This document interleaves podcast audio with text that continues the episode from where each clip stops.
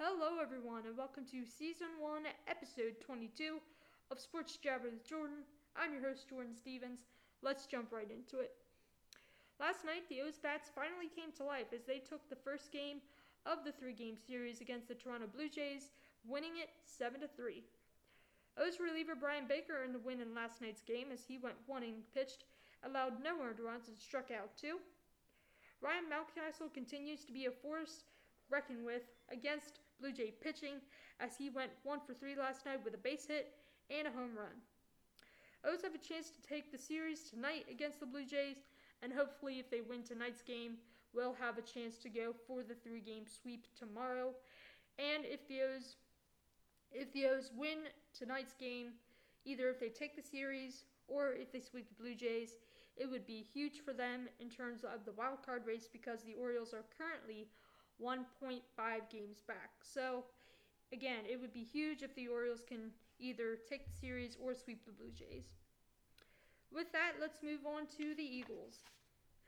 Jalen Hurts had another good practice today as he went 14 for 20 with five touchdowns and, more importantly, no interceptions. Miles Sanders missed practice today with a hamstring injury. Hopefully, it's not too serious and he gets back out onto the practice field sooner than later. Eagles have their next preseason game on Sunday against the Cleveland Browns. It has not been announced yet if the starters will get any playing time, but if it were up to me personally, I would say do not take the risk of losing a key player or players to injuries because why play why play your key players in, in games that don't count when there's always that risk of injury and you certainly don't want that in a game that doesn't even count. So Again, the announcement has not been made yet, but if it were up to me, I would not play the starters. With that, let's move on to other sports news. Tiger Woods is to meet with a group of players to rally support for the PGA Tour against its rival LIV series. This meeting is scheduled for, so it was scheduled for today, with some of the top golfers in the world. So, what they were basically meeting about, assuming the meeting already happened because by the time I'm filming this, it's already almost close to 6 p.m. where I'm at. So uh, I'm assuming the meeting already happened. So, but anyway, the meeting they were basically meeting to discuss how they can continue to make the PGA Tour the best product against its rival LIV. I'm not a huge golf fan, so I haven't been really paying attention to this to the story all that much.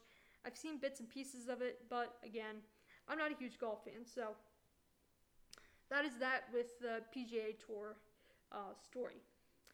Philadelphia 76ers and their former player Ben Simmons have finally reached a settlement on grievance over withheld to play. Uh, this was due simply to the fact that Simmons failed to play in games during the 2021 2022 season. I am personally not a big fan of Ben Simmons. I honestly don't know anyone out there that really is anymore.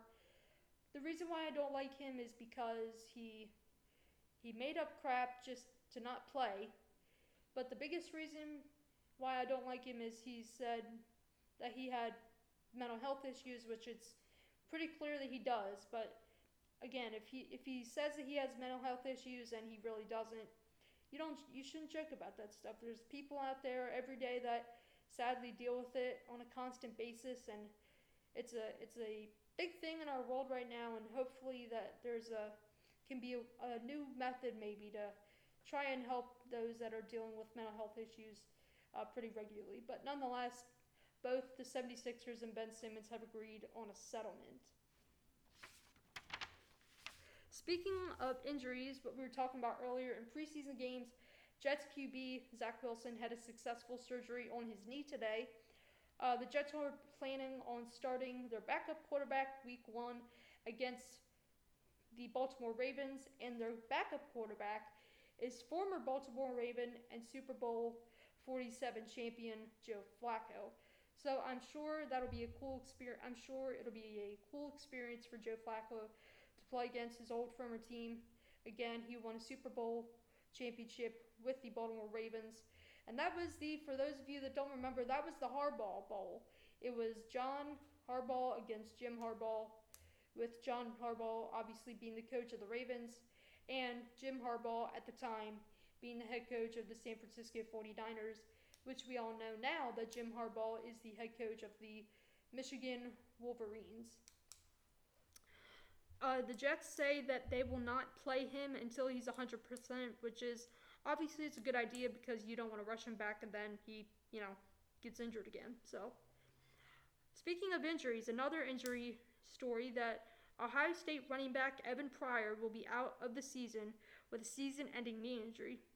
It'll be interesting to see if this will hurt the Buckeyes, if this is a big loss for them, or not, if they will continue to dominate. Hopefully, I'm a Penn State fan, obviously, so I hope that they don't do well, but nonetheless, uh, thoughts and prayers go out to Evan Pryor, who again had a season ending knee injury. Pryor was ESPN's number seven running back and the number 128 overall player in the 2020 2021 recruiting recruiting class, so that's pretty impressive. Uh, another another injury story that came out today. Uh, Little League World Series player Easton Oliverson underwent emergency surgery on Monday morning after he fell off of the top bunk on a bunk bed. Uh, Utah, which is his team that he's playing on, is set to play in the Little League World Series. So all the best wishes go out to him and hopefully a speedy recovery. Uh, I actually, my my younger sister when she was little actually fell off the uh, fell off the top of a bunk bed because we used to have bunk beds when we were little kids, but that actually happened to her one time. Thankfully, she was fine. But no, uh, my thoughts and prayers go out to Evan Easton in his speedy recovery with his emergency surgery that is all I have for you guys today. I hope you guys enjoyed season one, episode 21 of Sports Jabber with Jordyn. Come back tomorrow for season one, episode 22 of Sports Jabber with Jordyn. I'm your host, Jordyn Stevens. Have yourselves a good rest of the day, rest of the day, and thank you for tuning in.